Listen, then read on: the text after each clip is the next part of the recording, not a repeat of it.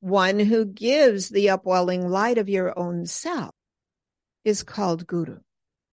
If someone else gives you the upwelling light of your own self, then call them guru. Personally, I never found anyone else who did.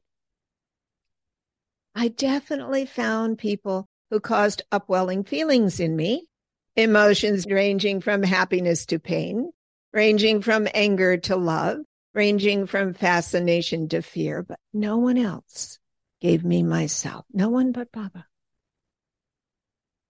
The qualification for having the title guru is right here in the verse. It's not about having a theory or preaching about God or belief or faith or even talking about the self. It's not about learning, as important as that is. It's not about becoming, for you already are the self.